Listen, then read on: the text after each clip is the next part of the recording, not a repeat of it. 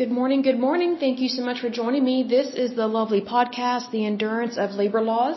I'm your lovely host, Lesley Sullivan, and today is episode 55. And today we're going to take a look at the News Guild CWA. Now, it has merged into the Communications Workers of America, but originally it was the NewsGuild just all on its own. But first of all, I want to give a big shout out to my listeners, so let me go to my list here because you guys are awesome. I greatly appreciate you. So here we go. A big shout out to New York, Virginia, Texas, Oklahoma, Pennsylvania, Oregon, and Connecticut. Awesome. Uh, you know, in regards to Connecticut, I don't think I've ever been to Connecticut. We might have driven through when we were on our way to Canada, but I think that would be a really neat place to visit because I've heard that it's lush and green, but I just don't remember actually visiting there because, you know, unless we drove through it when we were on our way to Canada, but I was way young and I was probably asleep in the back as, as little kids are. But I want to do a little bit of housekeeping here and kind of just, uh, how do I word this? Um, well, I kind of had, I don't know if you call it an epiphany or a, um, I don't know, a religious moment. I don't know how else you, call it. But, um, I, I was watching a video and it's from this church and uh, online and they are based out of Texas. And what I really like about this church is that they talk about um, dedicating the the first ten percent of your days of the year to God. You know, it's kind of like a devotional. So I was like, okay, that's really neat. I've never heard of that because I love to tithe. So okay, I can do that. So I kind of formed my own little devotional here at home, and right now we're kind of snowbound in Oklahoma because of the really crazy weather that hit last couple of days. And so I've been working from home. So I thought, well, you know, when I'm not writing or working or whatever the case may be, you know, I can definitely do some of these devotionals and just kind of go where, you know, the Holy Spirit is guiding me. So I was watching this one video of this pastor, and he's really good. And um, he was talking about how the devil will use anything that you have going on in your life and use it as a way to lead you astray. Basically, don't let the devil get a foothold on anything in your life because you, if you open that door just a little bit, whether it's pain, suffering, fear, doubt, worry, anger, whatever the case may be, if you just have a little sliver of your door open to that, and you haven't resolved it or you haven't given it to God, that's how the devil can worm his way in and cause you to be bitter and to doubt God and all those horrible things that we're not supposed to do if you're walking the Christian faith walk.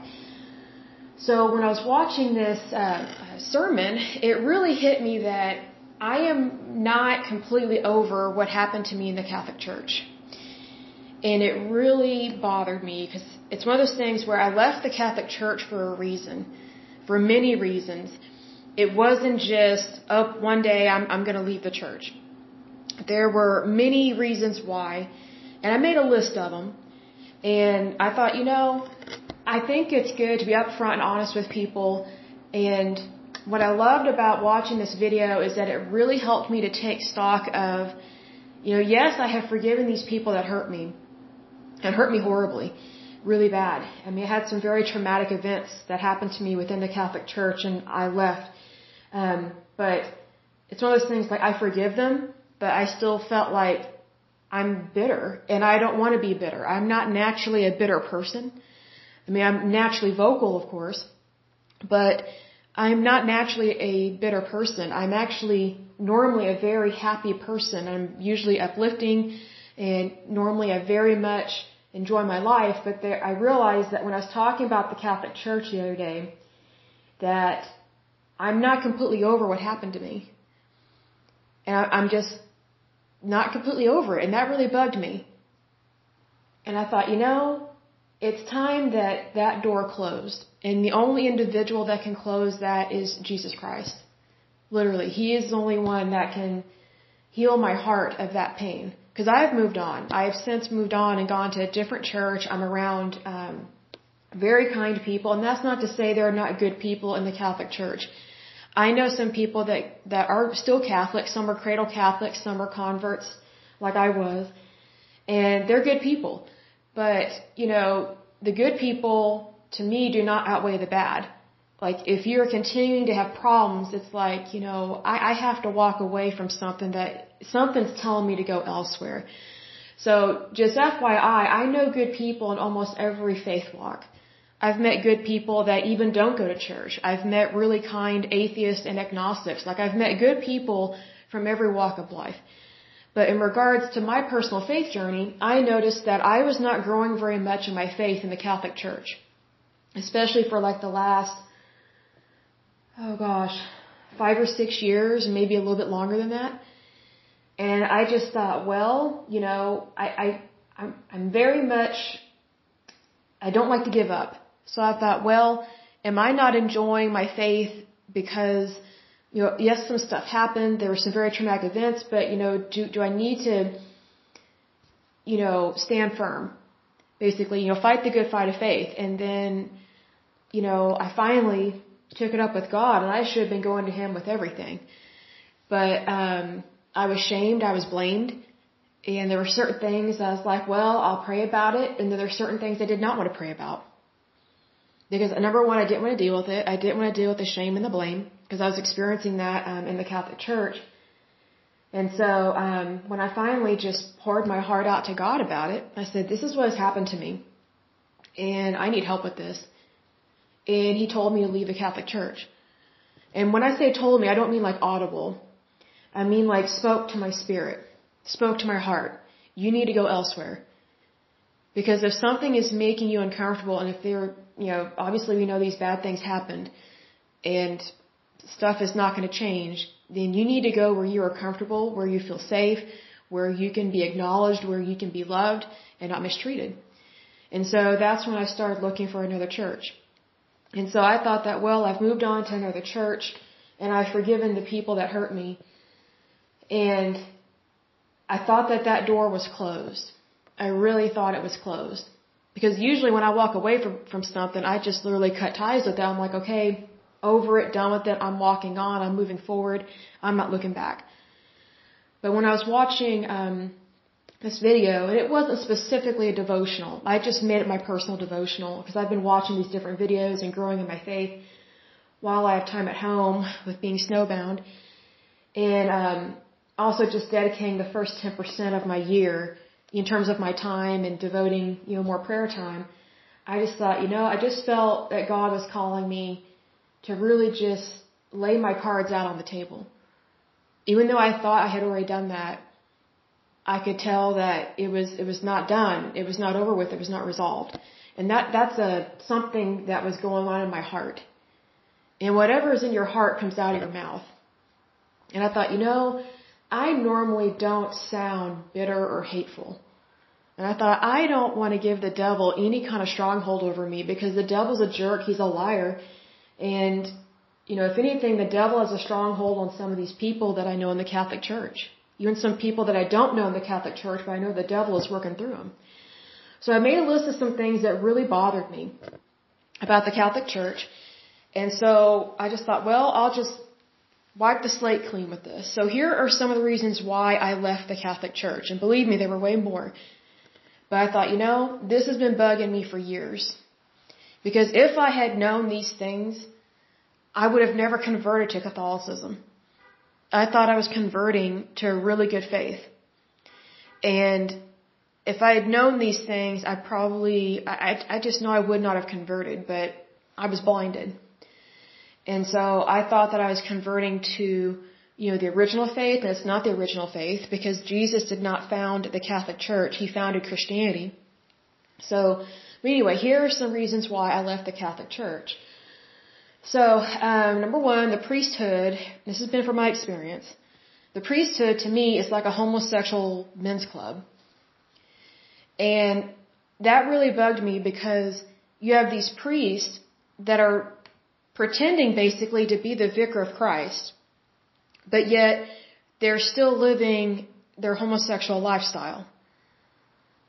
And then they're trying to to preach to us, the congregation, whether we're straight or gay or sexually confused or LGBTQ, whatever those other alphabets are, or um, letters. Sorry, I don't know all of them because I'm not familiar with all of it. But to me, it was very hypocritical to have homosexual men be priests. But unfortunately, in the Catholic Church, and I can only speak for the Catholic Church, but I've heard that this has happened in other churches as well that have priests. So, but it's really rampant in the Catholic Church. So what happens is, is that um, they allow gay men to be priests because they think, well, they won't be having sex with women, so we won't be having these babies out of wedlock. And it's like, yeah, but, you know, they're not eyeballing women, but they're going to be eyeballing people's kids. They're, they're little boys. So the Catholic Church totally failed on that. The leadership. And it's not just recent le- leadership. I mean, this goes back several decades. Like, they, they wanted to hide it. And decades and decades ago, if you tried to speak up against your priest about something that happened to you, whether you're a male or female, it, it was like, how dare you speak up about them like that? And even to this day, when the lay people try and speak up about stuff, we get our hands slapped, if not worse. So it was one of those things I thought, you know, this is not right. I mean, men pretty much know when someone's gay. If they don't, then, you know, one slipped past them, so to speak. But, you know, what happens is, is they allow homosexual men to become priests and then they put these priests in seminaries because they, they recognized, oh, we should not have allowed him to become a priest because he's a homosexual and he's doing really bad things to little boys. So instead of um, defrocking him and, you know, instead of doing that and reporting it to the police, by the way, instead of doing the right thing, they're like, well, if he can't be in a parish because he can't be trusted at a parish, we'll just put him, you know, at a, um, what do you call it, a monastery or also we'll put them at these um, these theology schools, these seminaries. Well, guess what? They're going to be targeting seminarians, these young men that maybe you know, 18, 19, really young, and they were doing horrible things to them. Really horrible things. And one of the reasons why they would not defrock these priests was because they didn't want to admit they'd made a mistake by allowing this to happen. Because also they were desperate for priests. Because there were not as many straight guys, heterosexual guys, becoming priests. Because either A, they didn't want to be a priest, or B, they wanted to get married. They wanted to have a family. So they thought that they would fill in the gap and fill in the void by by just actively recruiting pretty much anyone that will uh, want to become a Catholic priest. And here's the thing: not all homosexual men are mean. I'm not saying that because I've actually met some really sweet ones over the years. But there's something about homosexual priests that are really mean and hateful to women. It's like it, they treat us like dirt, and I noticed that. And I thought, what in the world? And see, here's the thing: these homosexual priests they are jealous of women because straight men are attracted to us. They're not attracted to them, so then they treat us like crap because of it. And if you speak up about this, it's how dare you say that about a priest. I'm like, well, how dare that priest treat the women of this church like crap? Because we're straight and they're not. Like, men are supposed to be attracted to women. But then you have these priests, some of them, you know, if they're gay, they, they, they don't want to help people get married. If anything, they sometimes discourage it. So that's targeting the, the Holy Family of one man, one woman, you know, getting married, and if they want to have kids, they'll have kids. But that's just some of the stuff that I saw in regards to that. It was creepy. And it was subtle at first. It's, it's hidden. That's what I was talking about in my previous podcast when I said there, there are so many things that are hidden behind the veil or the curtain of the Catholic Church. Because there are a lot of evil people, sexually sick people, unfortunately, and I pray for them, but there are a lot of them in the Catholic Church. They, they hide behind that veil of holiness. As opposed to choosing to be holy while you're wearing your veil or while you're wearing your garments or your vestments, whatever the case may be. And so once I realized more and more of what was going on, I was like, I'm not sure I can call myself a Catholic anymore if this is what it is. Because I did not sign up for that. I did not sign up for corruption. I did not sign up for hypocrisy. I did not sign up for lies. I did not sign up for allowing homosexual men to target little children, little boys, and stuff um, get swept under the rug. I did not sign up for that, and I was like, I'm not going to tolerate that. I'm not going to. If I see something, I'll report it. But then it's like if you dare to open your mouth, it, it's like it, it, you know what it reminds me of? Like when you try and stand up for the right thing, it reminds me of way back in the day, hundreds of years ago, the Catholic Church, if they thought you were a heretic or if they didn't like what you said, they set you on fire. They burnt you at the stake. That's what it felt like. And if you want, if you want to read about someone that happened to, read about Saint Joan of Arc. She was a young woman, and the Catholic, like she defended the Catholic faith, and she helped them win a couple of battles. Amazing soldier. Amazing. Women can fight. Women can, can fight. And this woman definitely proved it. She's a young woman, and the Catholic Church didn't like her. When I say the Catholic Church, I mean the bishops, like these men in positions of power. They accused her of being a heretic and they set her on fire. They burned her at the stake. That's what it reminded me of when you have lay people, it's usually lay people that are speaking up. And that's just FYI, that's what they call people that volunteer or work in the Catholic Church that are not priests or nuns, like they're not religious. So you have people that are trying to speak up about stuff, but it's like they don't want to hear it. Because then they'll have to actually investigate, they'll have to do something, and they don't want to look bad. I mean, no one wants to look bad, but it's like, you know, if you caught this early, things wouldn't look so bad. It's when stuff gets swept under the rug that things start to look really bad because it's not being addressed. So going on, the next thing I didn't like, excuse me, was that to me it seemed like there were two types of priests. Um, either gay or sexually repressed straight guys who oftentimes are mama, mama's boys, is what I call them. And what I mean by that, in regards to the latter, is that there are some straight priests. There are some guys that are straight that are priests, but it's like they're mama's boys. And what ends up happening is, I, I experienced this. There was this one priest. He was young.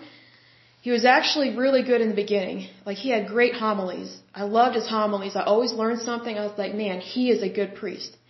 Then he turned on the young women in the church. Well, what happened was, my personal opinion, is that he became sexually attracted to one of the young women and he turned on us. I mean, he wasn't attracted to me by any means, but I think what happened was I kind of feel like he realized he made a mistake becoming a priest because he actually wanted to get married.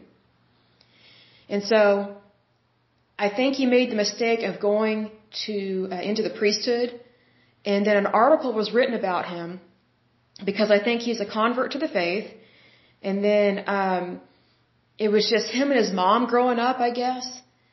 And then once I read his backstory, I was like, oh no, he's a mama's boy.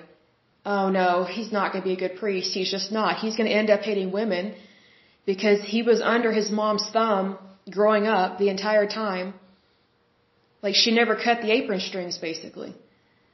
So then he's dealing with this internal conflict that yes, he's attracted to women, which is natural. He's supposed to be attracted to women. He's straight. That's the thing. He's supposed to be attracted to women. He's straight. So, but then he chose a vocation that forbids you from getting married. So basically, I kind of feel like he, now mind you, we never talked about this. He would never talk to me because he ended up being a jerk. But um, it's like I learned to spot these things over the years that I was Catholic. And what seemed like to me was that once he woke up to the fact that he's a grown man, and he doesn't have to be under his mother's thumb anymore, I think he realized he made the wrong decision in becoming a priest and he actually could have met a wonderful woman and got married and had a family. Because there's nothing wrong with being sexually attracted to someone. God made us that way. But it has to be done in a holy and pure way. See, whenever you take sex out of marriage, it degrades it. So, but unfortunately for some of these priests, when they're mama's boys, and it's even worse when they're a gay mama's boy. This guy was not gay, but when you have a gay mama's boy, it's a whole different, oh man, it's a whole different mess of craziness. They are completely dysfunctional. They're hateful to women. So it was very rare to meet a priest that was normal. Because you either had these, these gay priests that didn't care at all to hide their homosexuality. Like they were just kind of blatant about it. Could care less. And I was like, wow, really? Obviously the Catholic faith is not for you if you're wanting to be gay and a priest. Like that, that's just not right. But then you have these straight guys that just sexually repress themselves. I'm like, you know, at some point they're going to become bitter, or they're, or they're going to leave the priesthood, or they're going to make a mistake, and it's going to look really bad. See, what what I don't like about the priesthood is that the, these priests can't get married. It's okay for priests to get married. Priests got married in the Old Testament.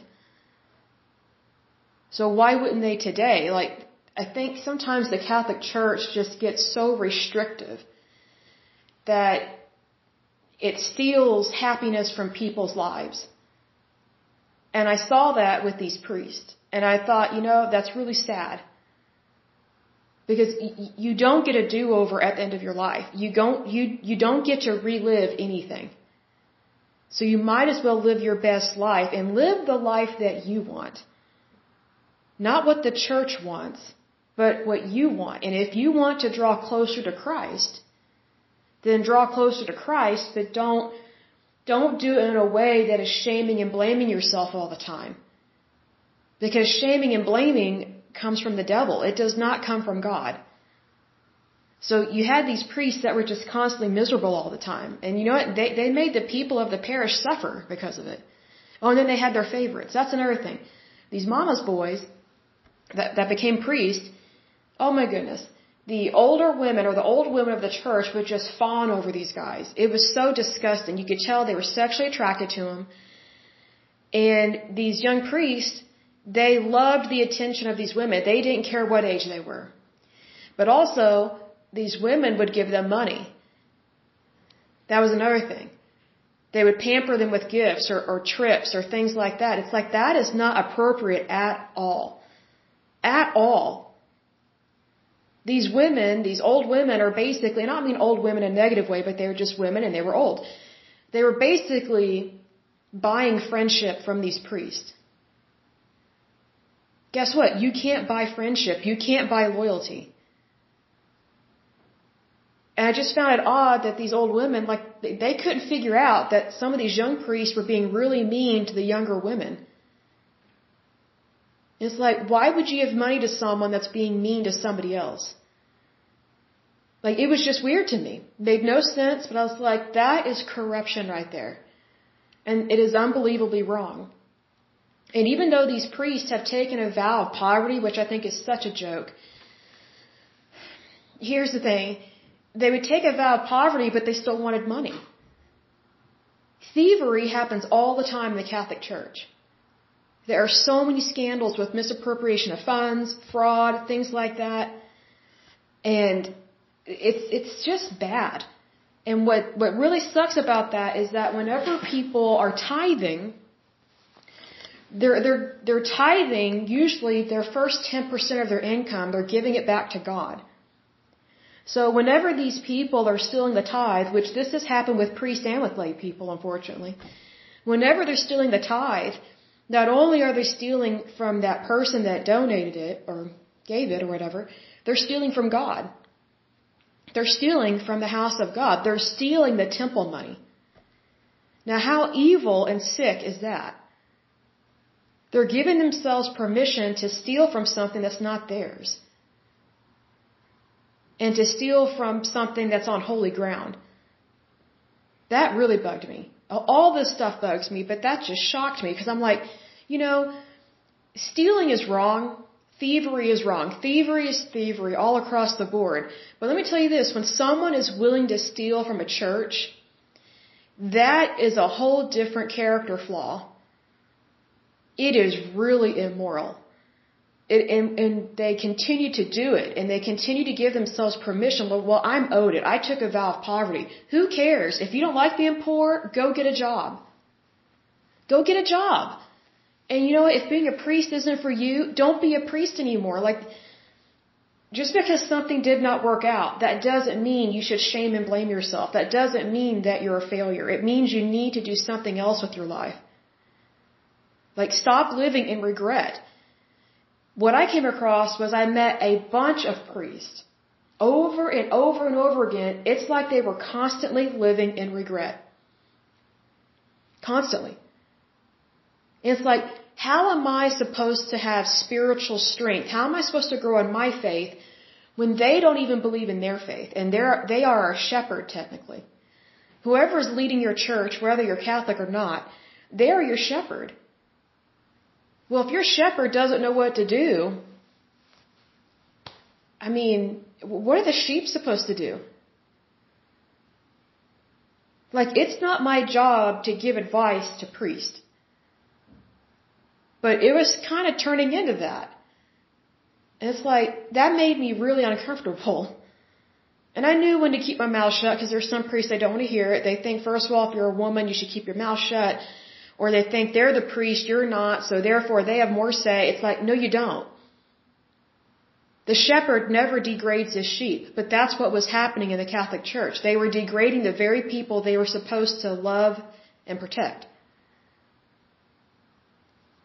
Let me tell you something. When a priest talks down to you and treats you like dirt, you do not feel protected.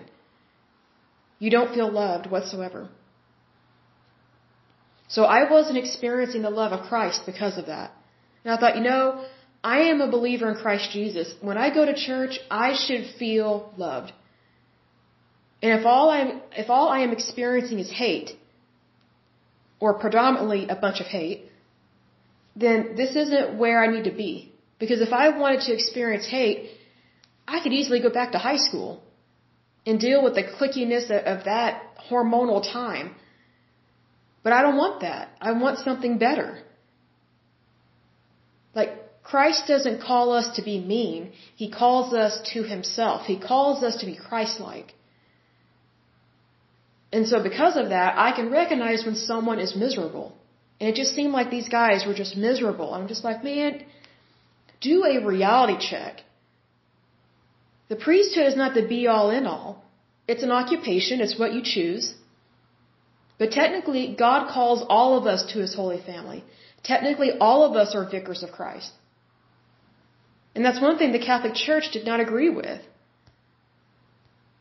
They, they hardly ever agreed with the converts. I was just like, wow, so you guys really haven't read the Bible. Like, I'd heard over the years that Catholics don't read the Bible, but when I, you know, convert to Catholicism, I realized that that saying was really true. They hardly ever read the Bible. They might read what someone else says and what someone else says and what someone else says. I'm like, why aren't we reading the Holy Word of God? Like, His Word is right here in front of us. We have like two to four uh, passages at almost every Mass that we read, but why aren't we reading from the Bible when we're not in church? Like, why are we just reading these books from people that just think they know what they're talking about? Like, if you really believe in God, why don't you want to hear what He has to say about something? That was my thinking, and like I even joined a Bible group. It did not go very well. Because I was told it was a Bible group. So I brought my Bible. We didn't open a single Bible that entire time. We were supposed to read this book that some guy wrote, and I don't even like the guy. I don't know him personally, but I've tried to read his stuff, and I don't like him. He's like a die-hard Catholic, and I'm like, oh, this is just great. You know, very extreme and um, obviously hasn't heard the feminist movement. And um, it's just like, wow, he's very uneducated, but yet he's he's known as supposedly as a theologian within the Catholic Church. I'm like, really, way to pat yourself on the back. Like the arrogance that came out of this guy. So we had to read his book, we had to watch his video, and just like, this is not what I want at all. This is not a Bible study. This is studying someone else's work. And so there were a lot of things that I did not agree with. And I was like, you know what? This just isn't for me. And so the more I started backing out of different obligations within my parish, the more I realized you know, it's it's not just the parish, and you know, we have some good parishes in in Oklahoma and Oklahoma City, but I just thought, you know, this isn't a parish problem. This is a calling of my faith issue. This is where does God want me to be? Where does God want to plant me? See, because I planted myself in the Catholic Church. God didn't put me there. I thought He wanted me to be there because I wanted to be there. I really felt that I was called to convert to Catholicism. But here's the thing the entire time I was Catholic, I was never really treated like a Catholic. The moment someone found out I was a convert, they're like, "Oh, you're a convert. Oh, you're not a cradle Catholic." So it's like the, there was like this constant division within the Catholic Church. You're either a cradle Catholic or a convert, but if you're a convert, you're never really seen as an equal to a cradle Catholic. So it's like you're always a second class citizen. I just thought that is not Christ like. Because God doesn't play favorites. He doesn't say, I love you more and you less. He doesn't do that, but that's what it was like in the church. So that really bugged me with that. So I had to deal with that the entire time that I was Catholic. I was like, well, maybe I'm just around the wrong people. So I would, I would church hop. I would go from one Catholic church to another. I would try and get to know new people. I would try and get to know the priests, and we do have some good priests, but they are few and far between in the Catholic Church. They really are. But um, I just got sick and tired of, of having to leave church because there was always a theology problem. There was always a religion problem. There was always a priest problem. There was always a, you know, a layperson problem. There, there was just always an issue that never got addressed. And it's like, you know, if I can't grow my faith here, I shouldn't be here. It's not for me. And I need to walk away. And that really broke my heart. Because I felt like I was turning my back on God, but I wasn't. I wasn't turning my back on God. I was walking away from a religion that was, I was walking away from a religion that wasn't giving me joy. It was stealing my joy. And there's only one individual that loves us to be miserable, and that's Satan. That, I mean, that's the devil. I mean, he wants you to be miserable all the days of your life. Whereas Jesus, He wants you to be joyful and happy and blessed all the days of your life. And I thought, you know, if I'm not growing in my faith here, I need to walk away. And it took a lot of guts to walk away from something that I had invested years in. And I really meant it when I converted, but I thought, you know, I just thought, well, Lord, not my will, but your will. And when I said that, it took a huge burden off of me. And I thought that by forgiving the people that hurt me, and were really cruel and evil to me, I thought that, hey, I forgive them, that pain should be gone. Well, that's not always how pain works, and that's probably why I don't like pain whatsoever, especially emotional, spiritual pain, the trauma. Um, I had a hard time with that. You know, it's like you think it's done over with, and then like you have this horrible memory of something that happened to you. I'm like, I don't like this. I don't like having that memory. I don't like feeling like that. So I thought, well, I obviously need that, I need to give that to God.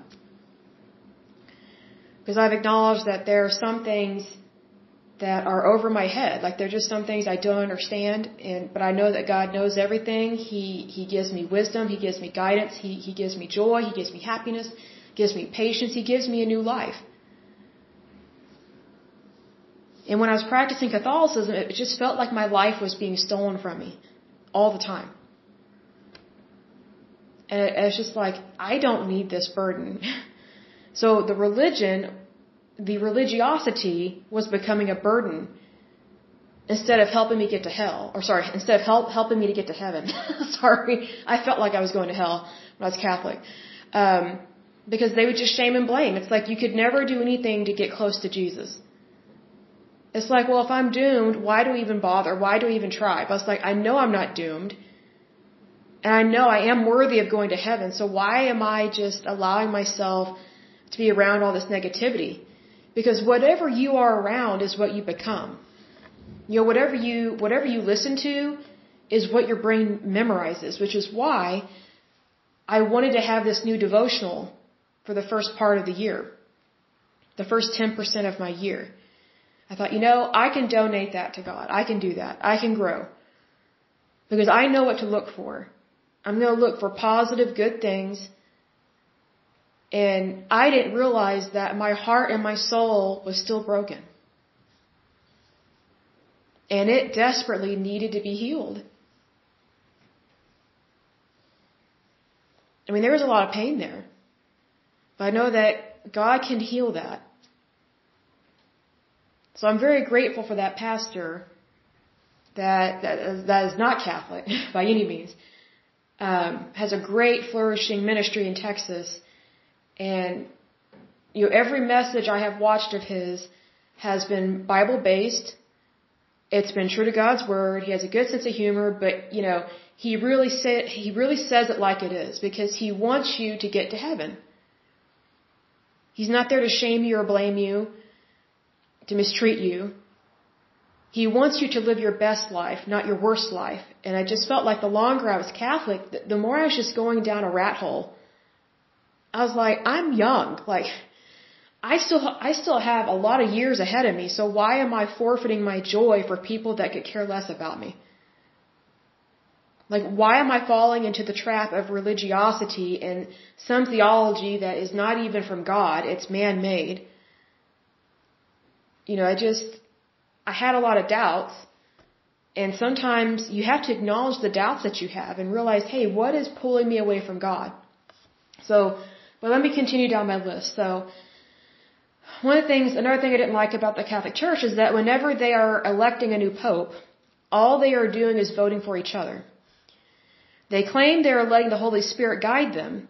However, I seriously doubt that the Holy Spirit guided them to elect a socialist to be the current pope. Pope Francis, he is a socialist. And when he became Pope, I mean, I was happy initially, but then when you read up about him, you realize where he's from, what all he has caved in on, like what he has not stood up for, and the things that come out of his mouth, you're just like, whoa. Because what comes out of the mouth is what's coming out of the heart. So he's got some problems there. So Pope Francis has been a socialist for a long time. He comes from a very corrupt country that is socialist, if not slightly communist.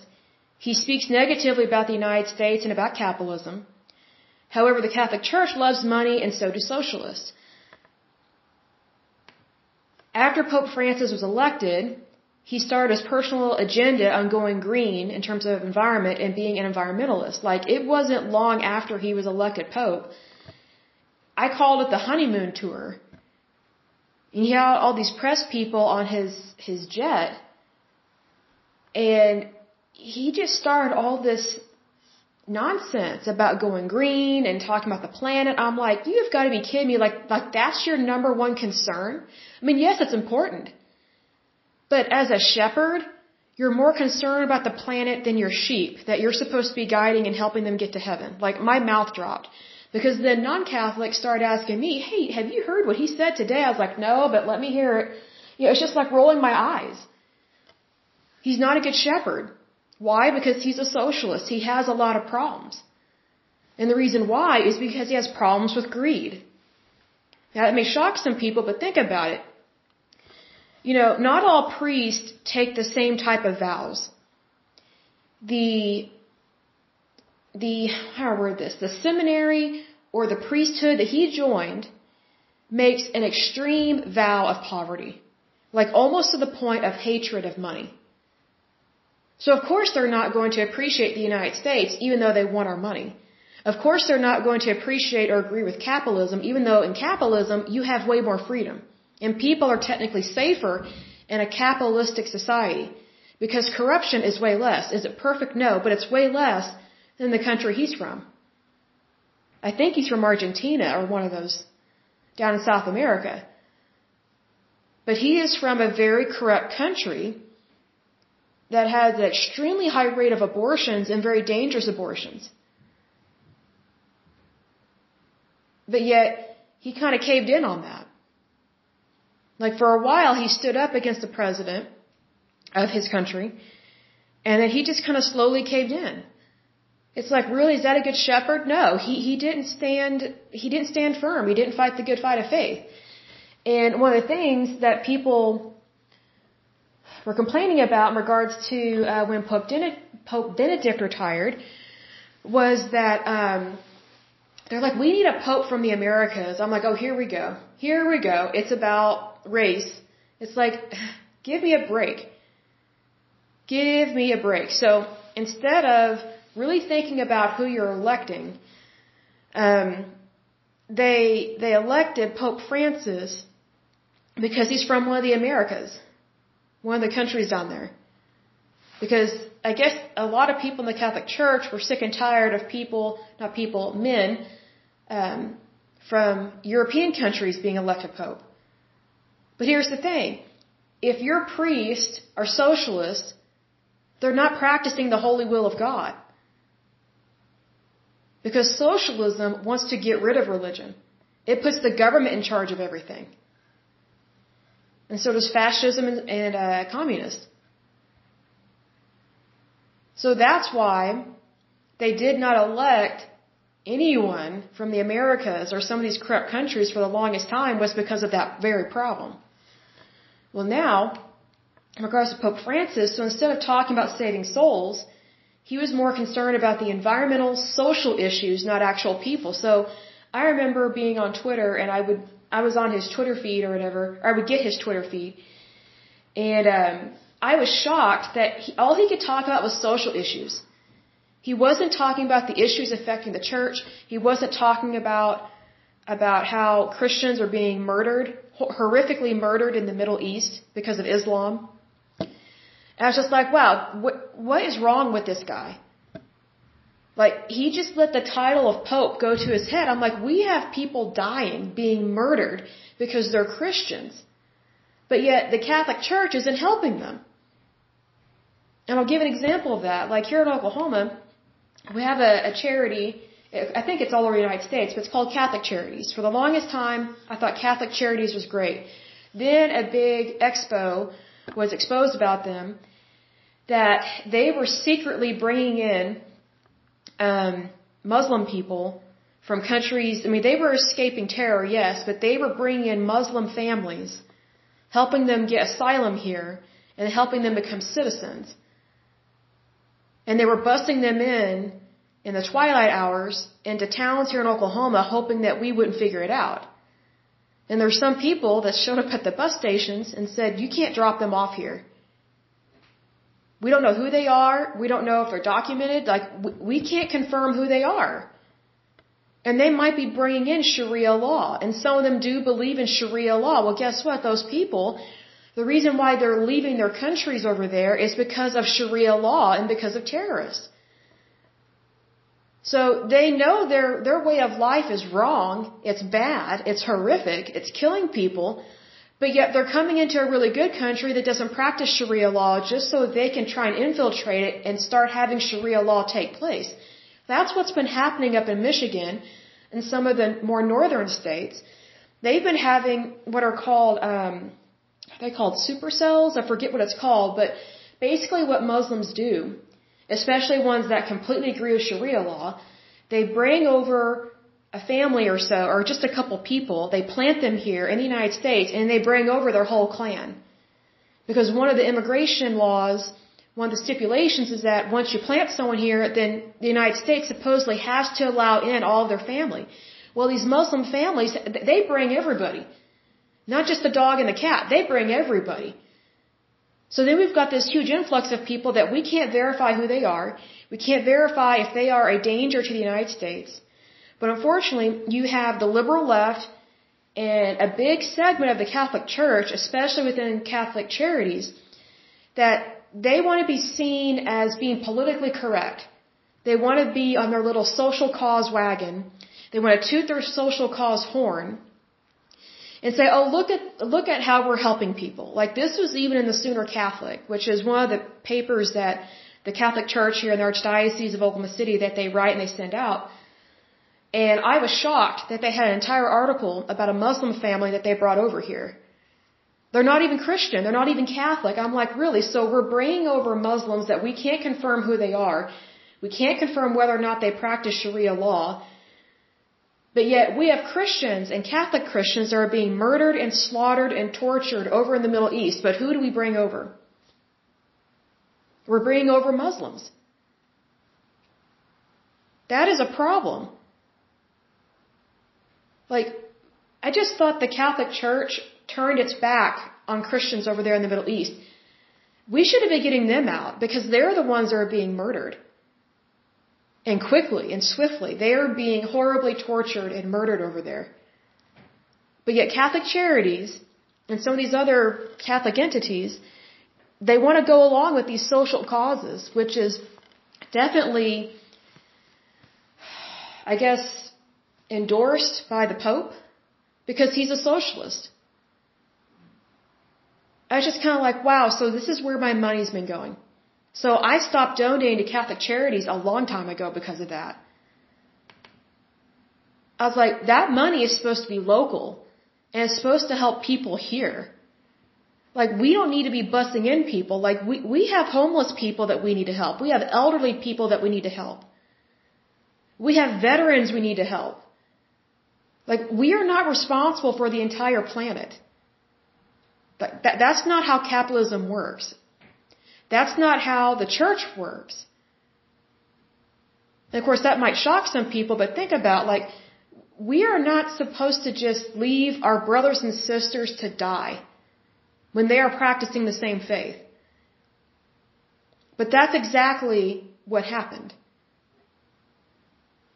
And then when you speak up about it, it's like, how dare you say that about Catholic charities? How dare you say that about the Catholic Church? Look at all the good that they do. It's like, okay, I will agree with you, they do do some good, but that doesn't excuse the wrong and the bad that they're doing and what they are participating in.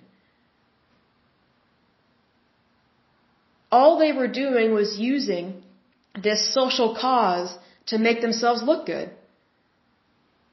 And if they really were okay with it, they would not have been doing it in secret to begin with.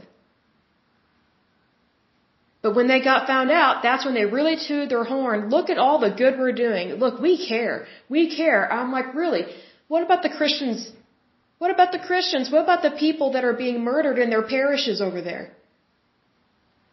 They can't even partake of communion. Like, why are we bringing in people that don't believe in the Son of God?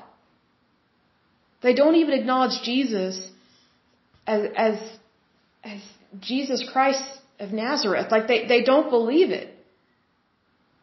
Like we need to be smart about who we're helping. Like you, you don't bring in people that you don't know who they really are. You don't bring them into your home like that. You, you have to practice safety. That's not being mean. That's not being a hypocrite. Even the Bible talks about that. You need to be careful who you let into your life. You need to be careful who you trust. You need to be careful who you do business with. You need to be careful who you uh, ally yourself, uh, ally your side. I can't even say whoever you side with. My apologies. Whoever you make your ally, you need to be careful about that. I was going to say whoever you align yourself with. My apologies. Sorry, my mouth is dry. Hold on, just a second. Okay, I'm back. So sorry about that. It's really dry here right now in Oklahoma because of the weather, because of the snow and ice. But another example I want to give to this that I was disappointed about Pope Francis and the Catholic Church is that whenever there was this big um, to do over in the Middle East, of course, again, the terrorists are killing people. What else do they do? And so the Pope got involved, and instead of doing this correct, the correct way, um, he called on all of Europe to take in these Muslims that were escaping these terrorists. He was putting pressure on Europe to bring these strangers into their home. I'm like, really? Can you open up the Vatican? Can you open up all those beautiful cathedrals that are there? Why don't you house them there? Why don't you house them in the luxury of marble, in the luxury of gold and silver, as opposed to pressuring people to bring in strangers into their house and putting their safety at risk their, their spouse at risk, their children at risk. Because we don't know really who these people are. Like they could be crying wolf, and some of them were crying wolf. I don't believe I don't believe all of them were, were escaping terrorism. Because they, they showed pictures of these people that were migrating. Most of them were young men. I'm like, where are the wives and the children? Where are the families? But it was mostly young men. I'm like, really? I find that really odd. If I was over there in Europe at that time, there's no way I would have opened up my home. I would have been like, go get a hotel. Go stay at a church. But see, here's the thing. Pope Francis he's so socialist, he's so agenda driven that he doesn't care about the safety of his sheep. That's what it told me when he did that. And I was so disappointed. And not only that, there were all these non-Catholics coming up to me and talking to me about, like, look, I know, I get it, I don't agree with it either, because they thought I was going to defend him. I was like, no, I was like, that's indefensible. That's not right what he said and did. There's all these beautiful cathedrals he could open up and, and bring in cots, he could bring in mattresses, he, he could house all those people. But he didn't do that. I think he maybe brought in one family or something into his uh, little apartment house thing, which is another thing. Okay, so when Pope Francis became Pope, he did not want to live in the super nice apartment that the Pope normally lives in. He goes, Oh, I don't need that. That's too rich. You know, we shouldn't live like that. So he chose this kind of mediocre, kind of lousy apartment. Well, here's the thing. He did that because he's a socialist. He hates money because he has a problem with greed. And number two, he took a vow of extreme poverty. So because of his vow that he took in the priesthood from the seminary that he attended, he's not allowed to live in luxury. But instead of just saying it like it is and saying, well, I can't live in this really nice apartment because of my vows, I have to live over here. But no, he put it down as materialism is bad. I'm like, really? Then how do you explain the Vatican and all the paintings and all the beauty? Like, it, it's so hypocritical. And I'm like, really? Like, how can you say you hate something, but, but yet you keep asking for money? You keep asking for other people's resources. That is greed. That, that is greed right there. He speaks so horribly about rich people. Here's the thing, he wants to be rich. But yet, he puts on that fake veil of poverty. Oh, look at me, I'm holy. Sorry, I don't believe it if what's coming out of your mouth does not reflect the goodness of God. I don't buy it. And people are like, oh, we can't say that about the Pope. I'm like, yes, you can. You have freedom of speech, and you know if something's wrong, we're supposed to speak up. We're supposed to say something. Like, I loved Pope Benedict. He was a great pope. I wish he had never retired. He was such a good pope. And I've read a lot of his stuff. I read a lot of his, I think they're encyclical letters or whatever they're called. Just very smart, super brilliant. I mean, I was, I'm so impressed with that man.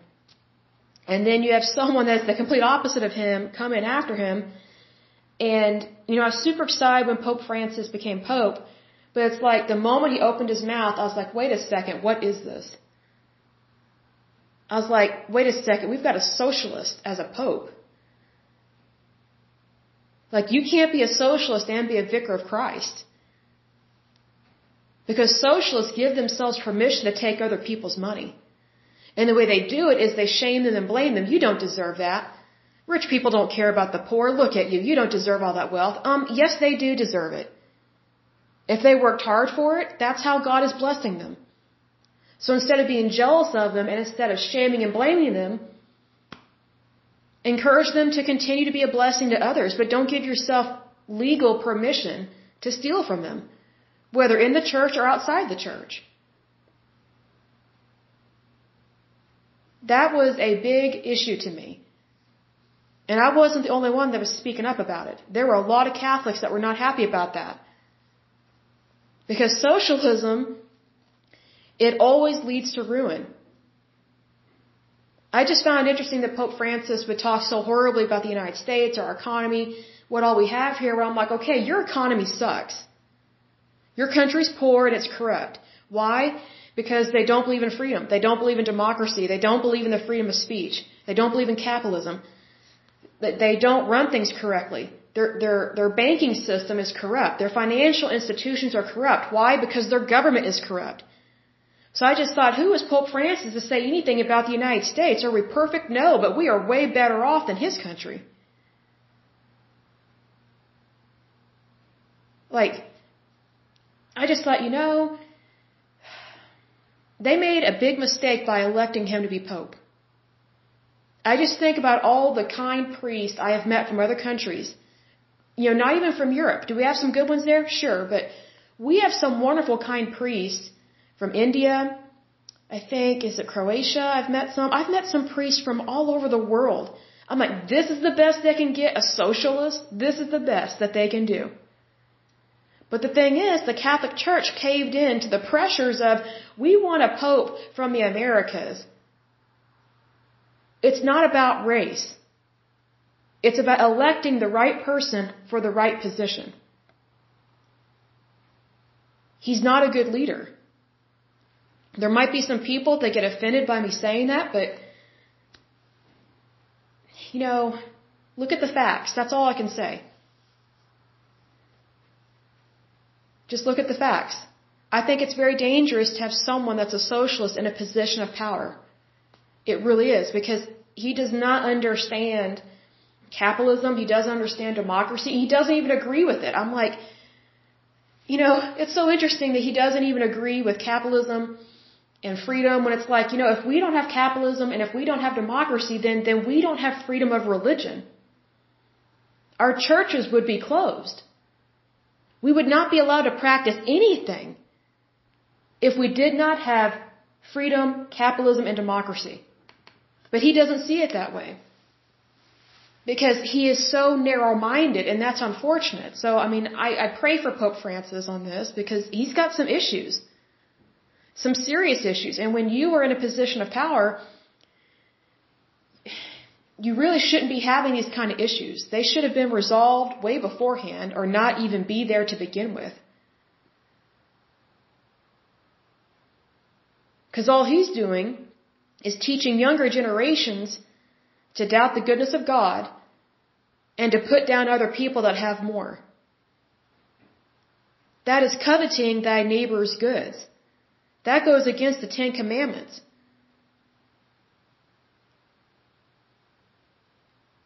His behavior endorses greed and jealousy, which is what we are not supposed to practice at all. Whether you are religious or not, even if you're secular, you're not supposed to practice that. I would think it would be obvious. But anyway, I'll go on down my list. So, I have religious figures are not supposed to go along with what the world says or the current trends just to be popular. And that's what Pope Francis did. Like when he went on his honeymoon is what I call it, he was just saying stuff to be popular. I mean, I was like, okay, so this this is probably gonna last about two years and then the media will turn on him. And they did a little bit. I was like, well, what a big surprise. This is what you get when you when you pander to people that are fickle and don't really care about you or love you. So another thing that the Catholic Church did was they did not remove or report priests that were pedophiles. This went on for decades. And we had that happen here in Oklahoma, and there was a whole bunch of stuff that came out. And I bet there's a whole lot more that needs to come out. But the thing is, is that this is rampant in the Catholic Church. So whatever is happening here in Oklahoma, it is nothing compared to what happened up in the northern states, up in the northeastern states, because you have way more Catholics up there, way more Catholic churches and way more Catholic priests. They had way more scandals up there and they were way more grotesque. Also, the Catholic Church did some horrible, cruel, sick things over in Ireland. The Irish people, I feel so sorry for them. What they've been put through by these priests. But unfortunately, the Catholic Church did not do the right thing. They failed to protect the sheep over and over and over again. They protected the priest because they didn't want the priesthood to look bad. It's like, well, here's the thing. If you defrock a priest, you're not shaming or degrading the priesthood, you're actually protecting it. Because you are protecting your sheep from the wolf. Because you're casting out the wolf. You're saying, hey, you can still be Catholic, but you can't be a priest. And if anything, depending on the severity of your crime, we might have to report this to the police. But they didn't do that because they didn't want to admit they'd made a mistake by letting in a pedophile into the priesthood. Because again, they thought, oh, if we get a bunch of homosexual priests, then we won't have heterosexual priests knocking up women. So they allowed the priesthood to be degraded. So it, it's no longer a holy priesthood. Which is really sad because it has the potential to be a holy priesthood. But if they're not going to act holy, then they can't call themselves a holy priesthood anymore. Like, if they're not a holy priesthood, then technically they're not in the line of Melchizedek. Even though they claim that they are, they are not. Because God does not tolerate sin, especially abominable sins, like really bad ones, especially towards children. Because there are different levels of sin. And you know, there's a part of me that thinks, well, what's worse? The pedophiles and what they do to these kids, or the fact that you have these higher ups in the Catholic Church that turn a blind eye and they protect the priest, not the child. And then they allow him to do whatever he wants. They, what they did, especially back in the 60s, they had them go to therapy and they supposedly re- rehabilitated them. I'm like, you have got to be kidding me. Like, how do you know what is in that person's heart? You don't know. Here's the thing, like, when it comes to doing certain sins, it should be one strike you're out. That's how it should have been in the priesthood. Because that's how it used to be. Way, way, way, way, way back in the day. Like when they were actually following God's law, they actually did kick out priests that were bad. Because they didn't want the people to lose hope. They didn't want people to quit the faith. Because it's like, I don't want to go to a church where I'm surrounded by wolves. That's what it felt like. And also, it made me not enjoy going to confession. Like, I loved going to confession. I think it's a great sacrament, but I tell you what, you get an evil, wicked, homosexual priest in there that hates women. Oh man, this one guy, he, oh, he verbally went off on me, and I was, I, I'm, I'm kneeling there, in the confessional, it's one of those where you, you don't see the person's face. You have a, a barrier or a wall or whatever. And I don't even remember what I said, but he went off on me horribly. And I, I remember leaning back. I was like, oh my, I was like, I was thinking, like, this obviously is not about me because I don't know what he's talking about. He was so hateful to women. And so because there were some really mean priests here, what would happen was Whenever someone would come out of the confessional and they would walk past the other people in line, people in line would ask, okay, which priest is in there? Because we want to know if or if not to go to him.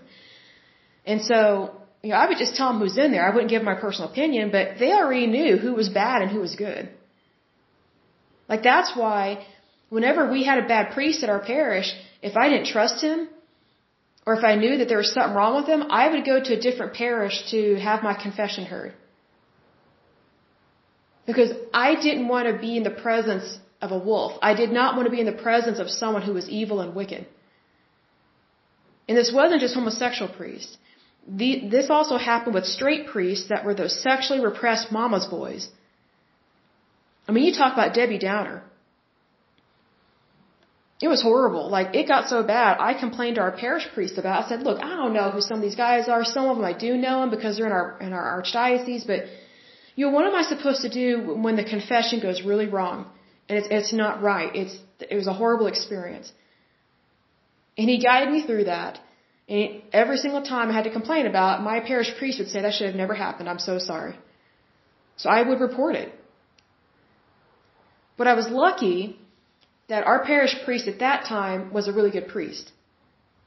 But the thing is, is we have, sometimes we have these rotating priests, or sometimes they fill in for somebody else, and then sometimes you don't know what's going to happen. And then that creates a trust issue between the parishioners and the priesthood. So I kept meeting all these really bad priests within our archdiocese, but yet they still want our money. And I'm like, I'm not giving you my money. So then we get this invitation to go to the seminarian dinner, and they want thousands of dollars to send seminarians to these uh, seminaries. And I'm like, look, why are we responsible for their education? They need to take out a loan or they need to get a job in order to afford going to these schools because these are private schools. Like they are horribly expensive. Like these Catholic schools, they are not broke. They make money off of people. So they, they are totally ripping you a new one if they are claiming to be poor or humble. They are not poor. They are not humble. These seminaries, oh my goodness, the arrogance, the pompousness, they love money. It is thousands upon thousands upon thousands of dollars to send one seminarian to seminary. Like they need to be able to afford it on their own. If they can't afford it, then guess what? You don't go. Or find a cheaper school to go to. So they would have these seminarian dinners to raise money for their quote unquote education. So I'm sitting there, I'm like, you know, I don't feel comfortable giving them money because I'm meeting more and more men that should have never been priests. So then it makes me question, who are they, who are they allowing and who are they recruiting at these seminaries? Because even some of these straight priests were just horrible to women. Horrible. Evil. Wicked. I'm like, you've got to be kidding me. But they think they're above you because they wear the collar. Like that is such a dishonor to God. So I didn't give them my money. Eventually they stopped inviting me. I was like, good. I'm not offended at all. And it just really disappointed me. Because it's one of those things like you're, you're part of a faith, you want to support it, but at the same time you're like, you know, if something's not right, something's not right. Something's telling me that I need to go to God with this. Lord, where do you want me to tithe my money? Where do you want me to donate? Because for the longest time, I used to never ask God, where do you want me to tithe? And so because I was having problems with not trusting people, and well, let me reword that. I, I was having, how do I word this? Because to say to have a problem trusting people, that means like it's all me, it's not me. I was uncertain about the people that were in a position of power. And I did not trust their authority. So it made me wonder, what are they doing with the money and who are they picking to go to seminary? And if I don't trust the priests that are priests now, why would I trust any of them that come out of seminary? And I'll give an example of this.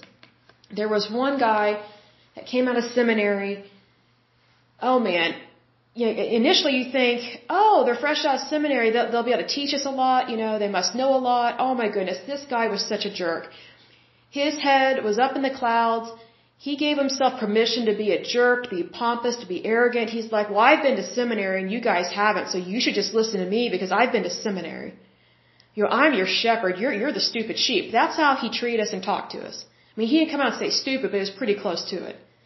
Like whenever he gave a homily, it was horrible.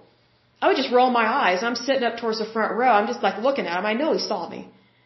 I'm like, here's this young punk, younger than me, fresh out of seminary, and he thinks that I'm going to listen to that kind of message. So I just started thinking of my own message in my head. Like, what would I want to hear? I would want to hear about the goodness of God. I would want to hear about how much Jesus loves me and wants what's best for me and to hold fast and to don't give up. This priest, what a moron. He used his education for evil, not for good. That's another reason why I stopped donating to the, to the seminarian fund or whatever. I was like, what are they teaching them there? Because see, here's the thing. Whenever we would hear these seminarians, like whenever they would get fresh out of seminary, they would graduate or whatever and become priests, we started figuring out, some of the parishioners uh, that I would sit next to, we would start to figure out, we could tell which seminarian had been to which seminary based on how they spoke because they were brainwashed. Not a single one of these seminarians knew how to handle the public. Not a single one of them knew how to handle a parish. They, they did not know how to handle women. They did not know how to handle kids. They did not know how to handle um, sexuality whatsoever, whether it was heterosexual, homosexual, like, it's just like, what are they training them in? What, what are they teaching them? They, they are brainwashed. It's like they shame you for anything and everything. I'm like, really? Like, why don't you just change your name to Sadducee or, or Pharisee? Because, I mean, I kid you not, I could listen to a homily and I could figure out, without them saying where they went to school, I could tell which seminary they had attended. Because they have the same rhetoric, the same spiel. I'm going to get another drink of water. Hold on just one moment. So being that I could tell where they were going to school, it's like, okay, so now, like, I was still trying to stay Catholic, still trying to be Catholic. So I thought, well, if I donate anything, I only want to go to this school. But when, when you donate to the seminarian fund, you don't get to specify where your monies go to. The archdiocese decides that. I was like, I don't like that because there are some seminaries that I don't agree with what they are teaching our, our young men, our priests, because they're coming out crazy and they're they're, they're hateful. It, it's so interesting. Like I met some of these seminarians before they went to seminary. They were normal, at least the ones I met. They were normal, kind, genuine young men. They come out meaner than a snake. I'm like, what in the world are they teaching them? Because it is not the holy word of God. I know that. They may carry that gospel book around the altar, but I tell you what, they are not living that gospel.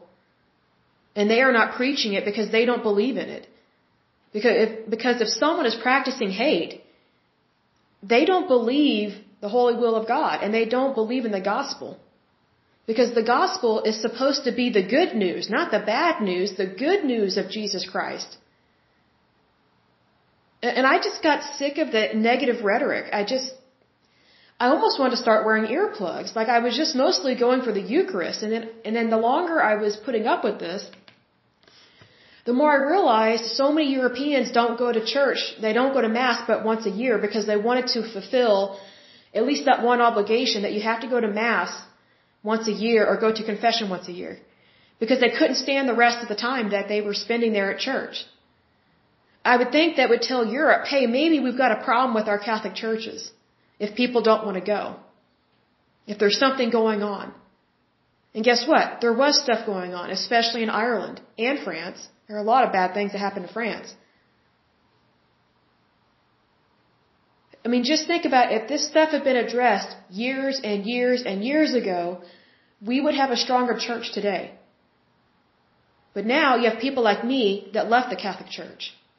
And I'm a lot happier because of it. But at the same time, it saddens me to have to say goodbye to my past. Because being Catholic is now part of my past. It's not my future. But what I've learned with God is He always gives us a new beginning. Because I know for a fact that God heard my prayers. He heard my tears. He saw every bad thing that happened to me. And I'm not going to mention this here because it's not appropriate for this podcast. Not by any means. And plus, I don't want to re- relive that garbage. I don't. Um, because I don't want to take a chance of feeling pity or sorrow or that kind of thing when I have moved on. But I know that God is a God of new beginnings. And it's like if I want a new beginning, I can't stay stuck in the past. I have to move forward. I can't stick with the old. I have to go to the new. I, I have to keep pushing forward. Even though sometimes it sucks, I can't regress I have to keep going forward. Otherwise, I'm not doing the will of my Holy Father. If I'm just living in pity all the time, and that sucks, I know what that's like. But at some point, we have to acknowledge that God loves us. He doesn't want us to go through anything bad. He knows bad things happen, but we are not called to stay miserable. We have to keep pushing through our desert and get to our promised land, just like the Israelites. However long it takes. Keep pushing forward. Don't pitch a tent in a hellhole valley where you're miserable. Sometimes we have to be nomadic in our spirituality, in, in our in our faith journey with Christ. Like we have to keep moving. Keep going towards the prize. Keep going towards the victory. Because technically we have victory in Christ Jesus. But I tell you what, when I was Catholic, I didn't feel like I had any victories whatsoever. I was shamed and blamed all the time. I lost my joy. I lost my happiness. It was horrible. I was like, I just remember thinking, I used to wake up looking forward to the day. And then I started not enjoying even waking up. I was like, oh no, another day. I mean, who wants to live that way? But it was over time that developed. I was like, you know what? I need to cut my ties with that because if it's not bringing me joy, there, there's a reason why. Like you're, you know, even if you're not spiritual or religious or if you don't believe in Christ Jesus, our heart and our soul, and technically our central nervous system, knows when something's not right. Our body knows. Like we have instincts. I think sometimes we don't listen to our instinct. We don't listen to our gut when we should. We, um, how do I word this? We allow something we're taught, where we are following a doctrine, we're following a theology instead of following the right way to live. And that's why I was so miserable. I technically was, I thought I was believing in Christ, but I wasn't getting to Him in the right way. I thought because I was being taught this way that the path to Christ is misery. Like if you get sick, it's from God. Something bad happens to you, it's from God. I'm like, I don't believe that because that's what I was raised in. I was raised in a completely different religion. And so I kind of felt like I substituted one religion for the other. It's like, how did I fall in that trap? Well, we tend to go with what's familiar. And once I, once that dawned on me and I realized that, I thought, oh, this is why. Because I'm used to being oppressed in my faith when that's not what we're supposed to be at all. We're not supposed to be oppressed or depressed or suppressed. That is the complete opposite of the freedom of Christ. The complete opposite. But going on with my list here, I have uh, they used what people tithe to the church to pay victims' families either as hush money or because they had to settle outside of court. So one of the things that really bugged me about that was, you know, I, I am very much a tither because I believe in tithing. And so one thing I noticed is that I noticed that something was telling me not to tithe, and I thought that was odd. I was like, something doesn't feel right about this tithe. Well, then it comes out in the paper and news and all this stuff and people talking that there are millions of dollars that has been paid out to victims' families because of these pedophiles that were allowed to be priests and they were allowed to stay priests. They were not defrocked and they were not reported to the police. So here's the thing. They were using our tithe money to pay people off. That is very evil and wicked because that's temple money. And that shocked me that they were doing that. And I was like, oh, that's why something was telling me don't tithe to this anymore. But I just wasn't really sure. I don't know how to describe it. It's like, you know, I have faith, but I wasn't sure of what I was feeling in the spirit. Because I was like, well, I'm at church. Why wouldn't I tithe here? It's where I go to church. And finally it dawns on me, I'm in the wrong church. I'm practicing, you know, the wrong faith for me personally. Because my tithe should not be used as hush money. Nobody's tithe should because it belongs to God. And what's interesting is that the Catholic Church, instead of defrocking those priests and kicking them out of the priesthood, they just moved them from parish to parish. And they victimized a bunch of people. It wasn't just young boys. Like some of these gay priests, Man, when they hate women, they hate women. They made these women miserable at these churches, especially if they worked in the office. It was bad. So, anyway, next one is to take the tithe that's supposed to be given to God and use it to silence people is stealing from God and from the people who gave their tithe in good faith. That's another thing that really bugged me. It's like, you know, I worked hard for my money. I believe in labor. I, believe the work of your hands, all that good stuff. Not like always literally, like I'm not, I'm not saying you have to dig a ditch, but you know, do a good job at your, at your work. And then I'm tithing out of good faith, and then instead of my money going where it's supposed to go, they're just paying people off. And not correcting the behavior. I was like, that's a big problem, because that's technically misappropriation of funds. Like if it's not right for the Susan B. Komen Foundation to give their donations to Planned Parenthood, then it's not okay for the Catholic Church to take people's tithes and use it as hush money to keep victims quiet about what their priests were doing.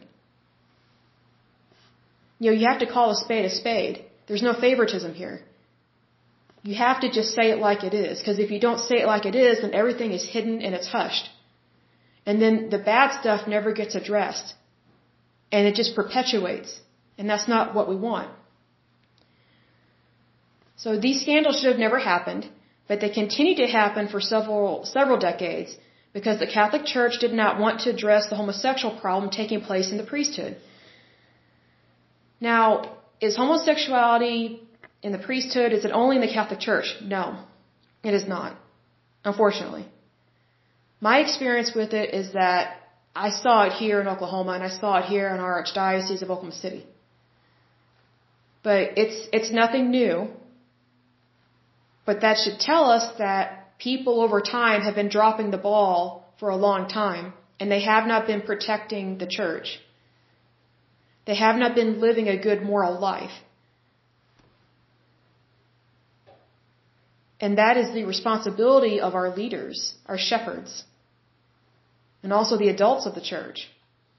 I think one of the biggest disadvantages to this is that some of the lay people, especially the adults, they felt like they couldn't speak up. So then the Catholic Church has a knee-jerk reaction, oh, we're going to create a board, we're going to have a, a police officer on our board, we're going to do all this stuff, we're going to have a hotline. I'm like, really? Well, it's like, you know, too late. The damage is done. Like technically the Catholic Church and other religious organizations, they already have these protocols in place of what to do. And guess what? You get it from God's holy word. And also you should get it from common sense. Like for example, if you have a child and they're hanging out with your neighbor, your child tells you, hey, the neighbor touched me inappropriately, would you just be okay with that neighbor moving over across the street and never reporting it, never addressing it? No. That bad person touched your child inappropriately. You would handle it immediately. You would report it and let the appropriate actions be taken place. But unfortunately with the Catholic Church, it's like, it's like they don't like to do anything until it's like they really have to do something. Like they do a knee-jerk reaction, they overreact, and I'm like, really? So you're going to put a, a police officer on a Catholic board Here's the thing. Oklahoma is notorious for locking up people that have not committed crimes. We have one of the highest incarceration rates in the United States. I don't know why, but our, our police force is not as good as it could be. So if we've got cops that should not be cops, why in the world would the Catholic Church put a cop on their board to help address the the priest scandals basically. That that's not really what you should be doing. Like my mouth just dropped. Like technically, Christian churches already know what to do. You call that member out on their behavior, and they can't be around you guys anymore. They can't do what they were doing. And if they have broken the civil law, they have to go to civil court. Because even Jesus says, obey the laws of the land. Especially if it does not interfere with your faith walk. And I'll give an example of this. You know, let's say you're, you know, it's Old Testament times, and you're living in a, in a pagan, living in a pagan territory, excuse me. Well, if the law of the land says you have to sacrifice your youngest child if you have more than three children, then obviously you cannot obey that law of the land because the civil authority in that particular instance does not trump God's law. Because actually, it's breaking God's law. So that's what Jesus meant when he said, you obey the laws of the land, but you also obey my Father's laws. So God's laws come first. Then you have the civil authority. But unfortunately, what the Catholic Church is doing when they put these police officers on their board or whatever, I think you're inviting trouble in. I really do. Because police officers, they don't always think right. Like there is a high rate of domestic violence within families that, that where the, usually it's the man, the husband is the police officer.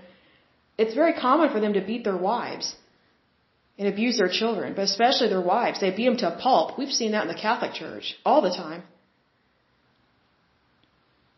I'm just like, and that's what we're putting on our board. Well, it's technically not our board, it's the Catholic Church's board of, of certain select people. They play favoritism. So then I'm like, wow, so they're putting their trust in civil authority and not in God. That's what that tells me. I was like, what's the criteria to be on their board to address these issues? Here's another reason why um, I left the church. The Catholic Church, and they taught this um, in one of the classes I attended for converting, and I thought it was odd. And I was like, whoa.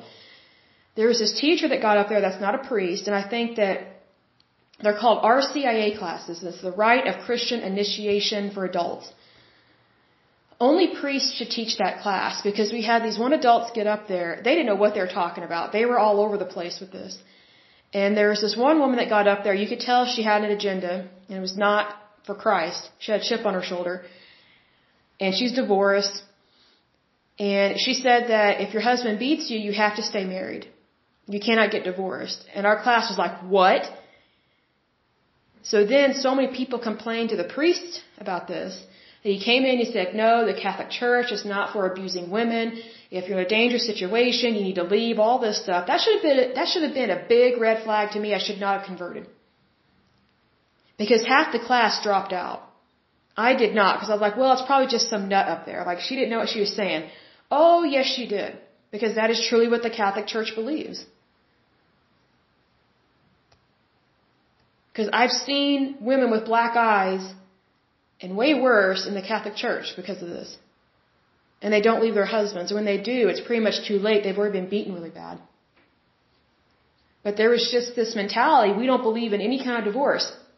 I, well, guess what? The Bible does. The Bible says if your if your marriage is invalid, then you have a right to divorce. Well, guess what? If your husband is beating you then that makes it a very much invalid marriage. Because he's trying to kill you. And murder is not a sacrament. It's a sin. Being cruel and hateful is a sin. So it's, it's kind of those things like, how can you turn away from something that is bad when the Catholic Church is embracing and saying, oh, you shouldn't leave. Why? Because you're the woman. It's not the man that's getting beaten, it's the woman, it's the wife. It's just like, you know, I'm starting to understand why women don't, it's like they don't have rights in the Catholic Church. I'm starting to understand it now. So the other thing I was going to mention is instead of defrocking the priests, they moved them from parish to parish or promoted them into positions of power in another state or region. And what I mean by that like you can have a priest that's just like a regular parish priest, and they might get promoted to vicar general, which is it's just a title, but they get more power. Then they can be promoted. I think I think there's like a position below archbishop, and it's like, see, it's vicar general. Then there's like another step. I'm probably missing some, but then you go to bishop and archbishop, and then you can move up to cardinal, and then all this stuff. They just move them up. So just because someone got promoted, that doesn't mean they deserve it, and that doesn't mean they're a good moral person, especially not in the Catholic Church. Because guess what? It's dominated by men. And they don't protect women. And they don't protect children. Not like they're supposed to. Like, once I really started to understand these titles, I was like, wait a second. I've heard that guy talk, and there's something not right about what he's saying because it does not line up with the holy word of God. If there's one thing I know is my Bible, because I live in the Bible Belt, right? I was like, what he's saying does not match up. And what he's saying is actually technically heresy and a very dangerous form of doctrine. But yet he's in a position of power. So typically what happens is you have these bishops and these archbishops, and not all of them are bad, but not all of them are good.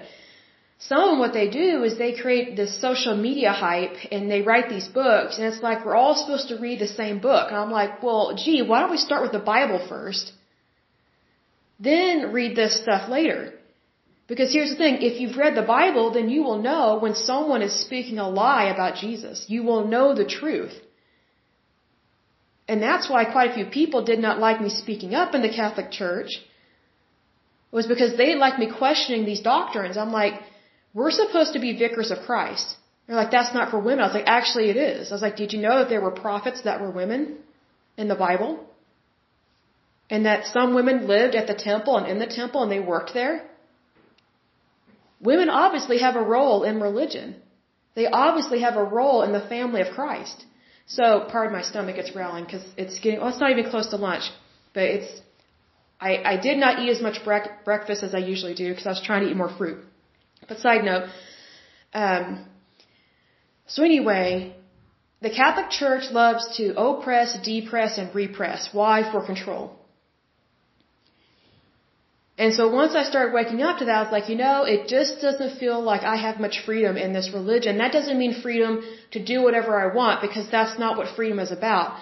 Freedom is not about, you know, being immoral or amoral or committing crimes, nothing like that. Having freedom is, is what is what you should want from God, to be truly free. And I did not feel free anymore in the Catholic Church. I actually felt more free when I didn't practice any religion whatsoever. I mean, I was lost in terms of my soul. And I wasn't really sure what to believe, but I was way happier than I was being Catholic. I was like, you know, I know the Lord wants me to be happy. And I'm just not experiencing true happiness with this. Because I feel like I'm constantly trying to live what someone else wants me to do instead of what Christ wants me to do. And I just thought, that's not, that's not Christ-like. Like, we are better than this as a society, especially in the United States. Like, I'm all for freedom of religion, that's great. But there are some religions, they have some problems, and the Catholic Church is one of them. Because they act like a cult. That's what I call them now. I was like, it's a cult.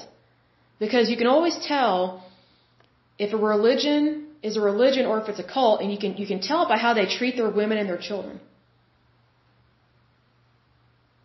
If women are not seen as equal as men, if they're not allowed to speak, or if they can't serve in certain roles, it's a cult. Because they are shaming someone based on what sex they were born. Like Islam does the same thing. I mean, just look at is it Saudi Arabia. It's one of those countries over there. They have so many human rights violations. It's unbelievable. I saw this online. This was a while ago. There was this video. There's this woman. She was dressed from head to toe, covered completely. So I knew she must have been Saudi Arabia or somewhere over there. And it was obvious she was rich because she had on jewels. And so she was in a car. I was like, what is she doing behind a car? Like she could be killed. Like they could pull her out of the car and beat her. Well, she was, she and other women had declared that they were going to have the right to drive. And this was, I don't know, a year or so ago. Because the men over there in the Middle East, when they practice the Islamic religion, they are very suppressive and repressive of women over there. They're horrible to them. They're like, oh, you can't drive. It's dangerous for you.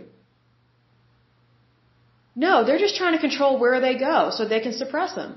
They can't even go to the, the supermarket and buy food without having a male person be there with them. It could even be, like, here's the thing. A woman can get married, she can give birth to a son, and by the time that son gets to be 12 or 13, he has more rights than her. He's over her. So then he's the one driving the car, yet she gave birth to him. That is unbelievably sexist. I mean, the Catholic Church isn't as bad as that, but it's very similar and how it views women. Like, we're not treated in a really good way. You know, if anything, Jesus was one of the first ones to lift women up out of the ditch of their status symbol. Because mankind had pushed them down to second rate. Eve was not meant or made to be a second rate citizen. She was not. She was equal to Adam. It's mankind that suppressed women and made up these rules, laws, and regulations about stuff like that. It's the same thing in the Catholic Church as it is in Islam, where women are not seen as a value. It's just, we're going to tell you what to do all the time. And you know what? Women get sick of that because we have a brain. Anybody would get sick of that.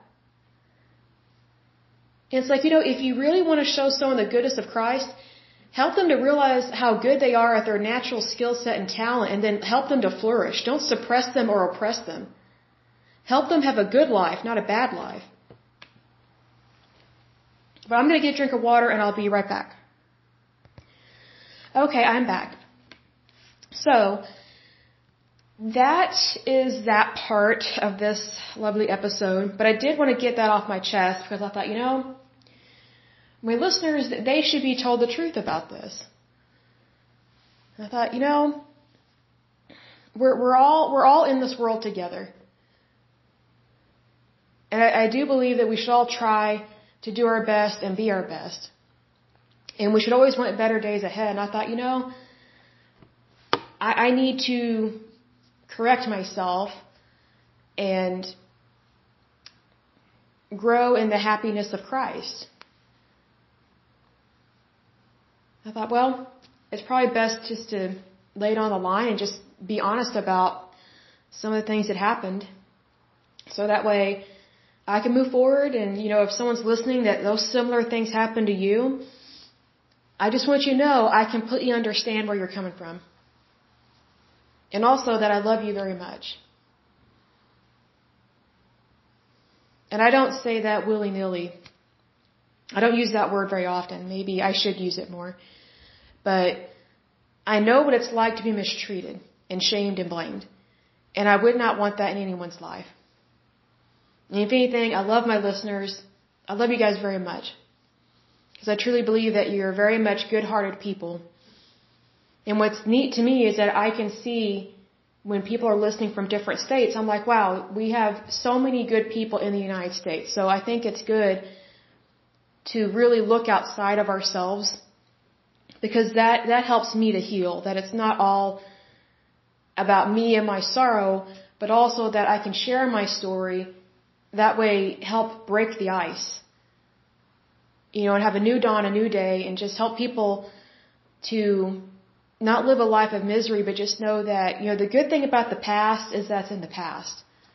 And that it still keeps creeping up, then that, that's a sign that we haven't addressed something within our own soul and our own heart.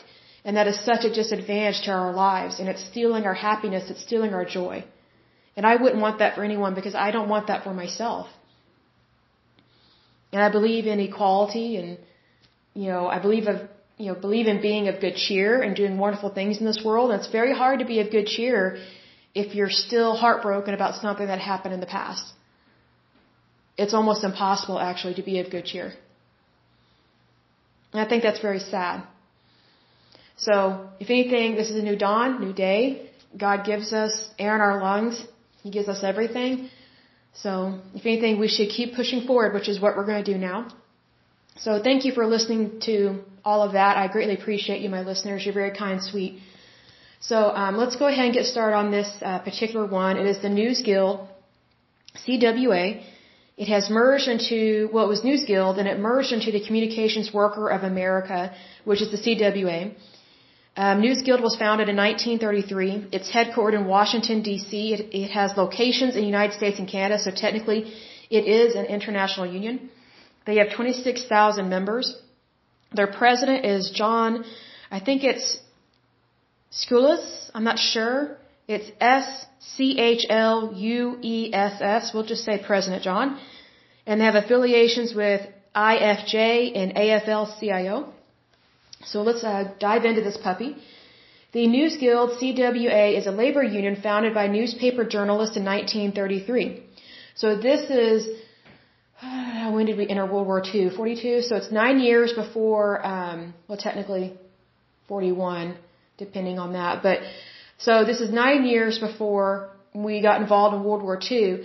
But journalists were very much aware about the fascism that was growing over in Germany. like I'm not really sure when they went, when the fascists became Nazis, but it was known around the world. It's just people were thinking, well, hopefully it just stays there in Germany and it doesn't spread, which of course it did because it became very hateful and hell bent on killing people, especially the Jews, uh, the Jewish population. So then it says, in addition to improving wages and working conditions, its constitution says its purpose is to fight for honesty in journalism. Amen. I love that. And the news industry's business practices. The News Guild CWA now represents workers in a wide range of roles, including editorial, technology, advertising, and others, at newspapers, online publications, magazines, news services, and in broadcast. And the current president is John, I can't pronounce his last name, so John, I apologize. Uh, then we go on a little bit to the history. It says the organization's founders were Joseph Cookman, an editor of the New York Post, Allen Raymond of the New York Herald Tribune, and Heywood Broun of the New York World Telegram. The inaugural chapter was based in Cleveland, Ohio, and Carl Rendell was its first director from 1934 to 1940, so still before World War II.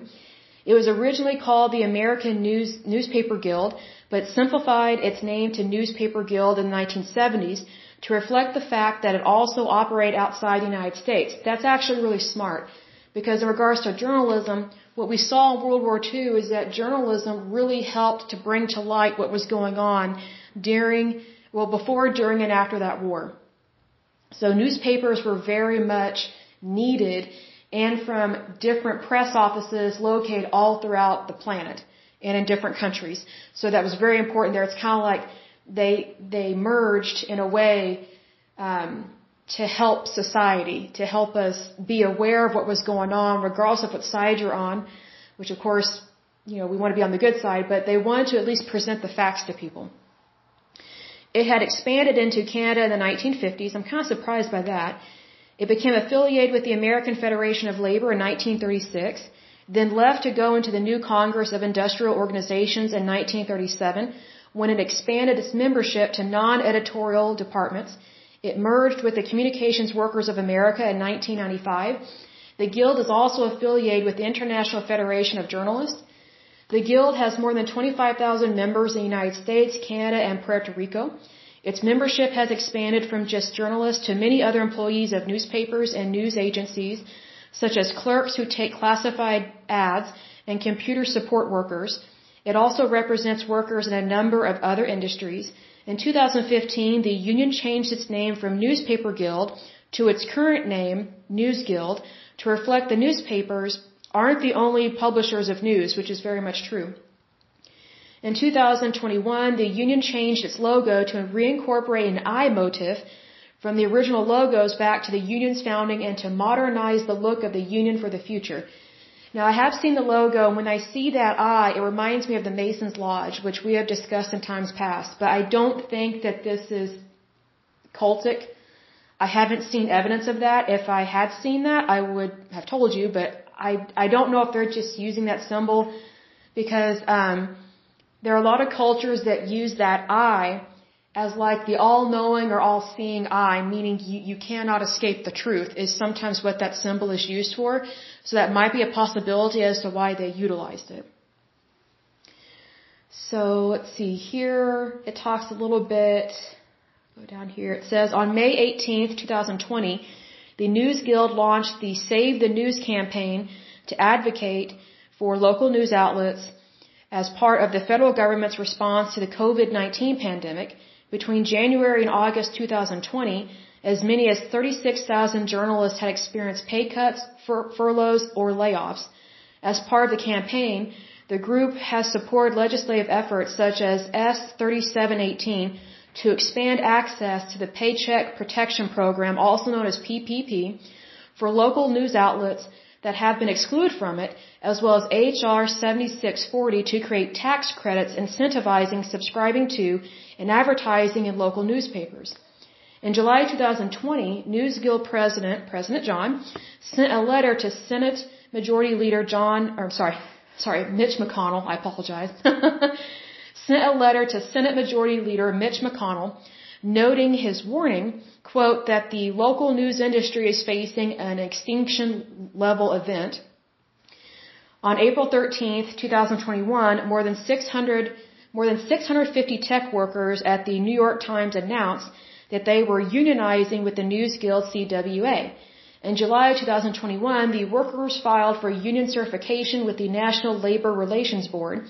On August 11, 2021, the New York Times Tech Guild held a half-day work stoppage in protest of alleged union busting tactics from the New York Times management for which the guild filed at least three unfair labor practices charges with the NLRB. If the union is certified, it will be the largest union representing tech workers with collective bargaining rights in the United States.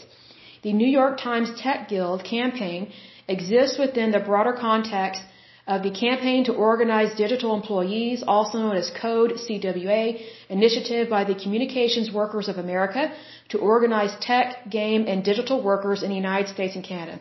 I was going to say that reminds me of that previous podcast where we discussed the, um, this union where they want to uh, unionize people that work anything to do with digital or data, which I can see the pros and the cons. I just get concerned with um, unionizing more and more jobs because it takes away from the private sector. It takes away you having more freedom in the private sector. Like I think a lot of people want unions because they want that security net, almost like Social Security or disability um, in terms of checks and benefits. But see, here's the thing.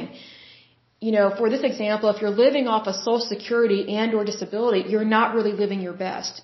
You may think that, that that's all you can ever get, but I encourage you, if you are living on Social Security or disability and or, or both, I would encourage you to look into getting a job that pays double or triple what you're getting. And just look into having a really good job where you can make really good money so that way you don't have to be on the government's payroll like that, where you can actually earn as much money as you want. Because I would rather want that than just be living paycheck to paycheck. Because sometimes that's what happens with union jobs. You know, like sometimes with union jobs, of course I'm excluding automakers and longshoremen and some of the other people that are way overpaid, but there are a lot of union jobs that they're not paid as well as they could be paid if they just worked in the private sector because a lot of these unions, sometimes they, they suck the members dry of their union dues. And then they don't have the money that they were promised. So one way that unions, the higher ups within the union, the people in leadership, the way they get away with that is they say, well, look at the entire package. Look at all the benefits. Well, see, here's the thing. Your benefits can amount to one thing, but sometimes you might be better off just making way more money and purchasing your benefits on your own. Because sometimes I feel like people, they just take a lower paying job just so they can get the benefits. Well, here's the thing. If you're taking a low paying job just to get the benefits, guess what? You still have a low paying job. And I'll give an example. Let's say, for example, you're working a job and you make $25,000 a year gross income. Not very much, but at least it's something. But let's say you get really great benefits. Well, let's say those benefits um, would amount to maybe you making, if you were to get the cash, it'd be like thirty-two or thirty-four thousand a year. So here's the thing, because you've taken a lower paying job just for the cushy benefits, quote unquote, you're actually missing out on making way more money. So if you're settling for 25,000 a year, you could actually be making 50,000 if not 75,000 or $100,000 a year, regardless of whether you have new benefits with that job or not. So it's kind of like the, you have to think of it in terms of ratios. Is how I look at, you know, I can take this low paying job and get really good health insurance if they even offer really good health insurance. You know, I can get the benefit package. But, you know, say for example, I got a job where I made 85k a year. I mean, what are the odds of getting crappy insurance? Excuse my language. What's the odds of getting horrible insurance with a job that pays you 85k right out of the gate? More than likely, you're going to have really cushy benefits, like way better than are offered to someone that makes 25k a year. Like, does that make sense? I hope so. Because I've noticed whenever I look for jobs here in Oklahoma, because they don't pay as much as in Texas, California, and New York, for sure. But see, here's the thing. If you're looking at a lower paying job, yes, you get benefits, but it may not be with the best health insurance within your territory or within your state that you're in. However, if you're working a job where you make well over 85k a year, the odds of you having not so good health insurance are actually really low because they know that, hey, if you're wanting to make more money, we've got to make this seem like an even sweeter deal by giving you access to really good health insurance, really good health benefits, you know, really good life insurance, really good disability insurance, like all this other stuff. Like, so what I'm saying is, don't cut yourself short just by thinking about joining a union or joining a union. Like, you're actually worth more than you think. And if you want to know how to define that, I would encourage you, and I did the same thing for myself, so I'm right there with you. I've made a list of all the jobs I've had over the years, like from the moment I started working, which technically I started working when I was 16 years of age, and so I wrote down every job I've ever had. I wrote down what the title of that job was, if I could remember it, and then I wrote down everything I did at that job. The moment my foot stepped foot on that property and I clocked in, to the moment I clocked out, I wrote down everything. Everything. And so then I started noticing all these skill sets that I have and that, that I've been taught over the years. So I'm actually worth way more than what I'm making. So that's why I always tell people always keep a current resume on hand. Like always keep your resume current. So that way you, you can quickly look for another job if you need more money while you have your current job. So say for example you're currently making $25,000 a year. What I would do if I was in that situation, I would continue to work that job but then apply to jobs where I make 50k a year. And really toot your horn when you go to those interviews. And if they start the phone interview, that's great. You can take that phone call at lunch or on a break or when you get home or first thing in the morning. You know, you, can negotiate that time. And you, you can be in the privacy of your car. Because sometimes what I would do way back in the day when I had to do a phone interview, but I was still working for an employer, I would just take the call at lunchtime and I'd be in the drive-thru at Taco Bell or McDonald's and I would just do the interview right there in my car while I'm on the phone. So that way, my employer would not know I was looking for a job, but yet I still had the privacy of my car while I'm there eating my lunch in order to make that business phone call because it is business and it's personal. So your employer does not need to know that you're looking for another job and I would never tell them. I would not tell them until you actually get the job offer and there's a there's a firm start date of when you're actually going to start. Because if you tell them beforehand, there's a good chance you're going to lose your job and then you won't have anything. So you, you kind of have to learn how to play the field here in terms of job. Maybe that's not the right way to word that because that can be worded really wrong. But you have to learn how to play your hand. You know, let's, let's use a poker term instead of a dating term.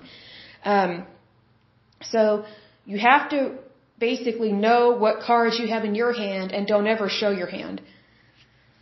Because once you do that, you lose all leverage on both fronts. And that's really sad when you're talking about job growth and opportunity. So again, if you're making whatever salary you're making, times it by two or three and then apply to those jobs online. That's how I was able to increase my income. Because sometimes we get stuck in a rut and we think, well, all I'm worth is what my employer says I'm worth. That's a lie straight out of the depths of hell. I don't mean to be that blunt, but it, that is true. You are worth way more. Does that mean you walk into your, bo- your boss's office and say, hey, I'm worth way more than what you're paying me? No, you'll, you'll be fired. Don't do that. What I'm saying is that you are worth way more than what you're getting paid. I say that so that you know how to look forward to better things in the future. Not so that you can be pompous, arrogant, and rude in the moment. And I'm not saying that you are, but I'm just saying that sometimes people will take what they want to hear and then, I don't know what the right word is, exemplify it, or it just kind of overflows into arrogance and pompousness, and we don't want to do that. But just knowing what your value and what your worth is in terms of your labor is a negotiating tool, much like these unions. Like you don't have to be in a union to know how to negotiate for your future, for your job, for your benefits. I learned how to negotiate at a young age because I learned real quick I do not want anyone to have their thumb over me. Like I want to be in charge of my labor. Even though I'm working for someone, I am in charge technically of my paycheck whenever I show up to the job and I do my job and I do it well. I mean, I like my employer, I do a good job, I'm very grateful, all those wonderful things, but it's the employee that really needs to know how to negotiate because if you don't know how to negotiate, you've kind of thrown in the towel from the get-go. So don't do that. Always kind of be two or three steps ahead of the employer, but not in a crafty way, in a wisdom kind of way, in a good way. Because sometimes whenever I hear people talk about being, you know, two or three steps ahead, they think of it as like a thief does. And I'm like, no, no, no, that's not what this is at all. You're trying to better your life, not worsen it. But that also, when you're trying to better your life, that doesn't mean you can put down someone else's. So that's why you're not shady with them. You're not using any kind of trickery, anything like that. You're just focusing on your skill sets, what you're good at, and what you love to do. Because if you do what you love to do, then you're not going to feel burdened. And you're not going to feel like, man, I could be making so much more money elsewhere. Why am I doing this job? I hate my job. I hate my boss. You know, you won't be saying those things if you're doing what you love. Because if you're doing what you love, then whenever something tough happens, or hardship happens, or things get a little uncertain, you won't give up. You'd be like, well, I understand what this is, but I love my job. I love what I do. I love the industry. I'm gonna, I'm gonna stick it out. I'm gonna continue with this. As opposed to if you don't like what you're doing, you're not likely to stick it through. You're, you're not, sorry, my stomach, I'm still hungry. Um, you're not likely to continue what you're doing. And that's very unfortunate. But see, here's the thing. If you have to leave an industry, if you have to leave a job, do not look at it as a failure. Look at it as a stepping stone to something new. Because again, you know, when your current job ends, write down that job title and then write down everything you did at that job because, you know, come one or two years from now, you may not remember everything you did at that job, but it's very important. Because even though that job opportunity ended, it was still a beginning to something else because it is still a stepping stone. So nothing is wasted, nothing is thrown away. Why? Because it matters to you and to your life and it's about your happiness and your future, is my point. Like don't ever throw away an opportunity to grow, to learn, to be a better version of yourself. That doesn't mean that the current version is wrong or bad. That's not what that means. If someone tells you that, that's a lie straight out of the depths of hell. It, that's not what that means. Just know that we can always improve, but you don't improve by degrading. Does that make sense? So, because that's kind of one of the things I came across in you know the Catholic Church was that they they claim they want you to improve your life, but yet they degrade you, and they think that the way that you get better is by being mean to someone. I'm like, no, that's actually the opposite. So it's the same thing in employment. Sometimes managers, and I'll close with this. Sometimes bosses and managers, they think if they want to make someone better, they degrade them, talk down to them. Oh well, you know this really builds people up. No, it doesn't. It it it breaks them down. And sometimes I've noticed this with military people. Sometimes military people should not work in offices. I've said this before. And I say this out of dignity and respect towards our military, but sometimes you guys, guys and gals are way too intense for our calm office because sometimes these people, they get in positions of management and they, they, they apply what they learned in the military to civilian life and that's not how you do it at all.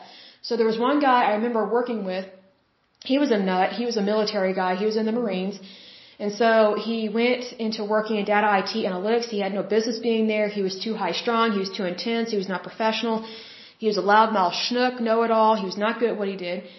Well, his way of handling things was he would break you. He thought that if he broke you down, he could rebuild you the way he wants you. And I'm like, that's military talk. Like, we're not fighting a battle. We're not fighting an enemy. We're, we're, we're in civilian mode. We're in the private sector. Like, when you break, when, you break someone down, it's not for you to do that. Like, when you break them, you literally break their heart and their soul. That's not right. You're not building someone up. You're, you're tearing them down.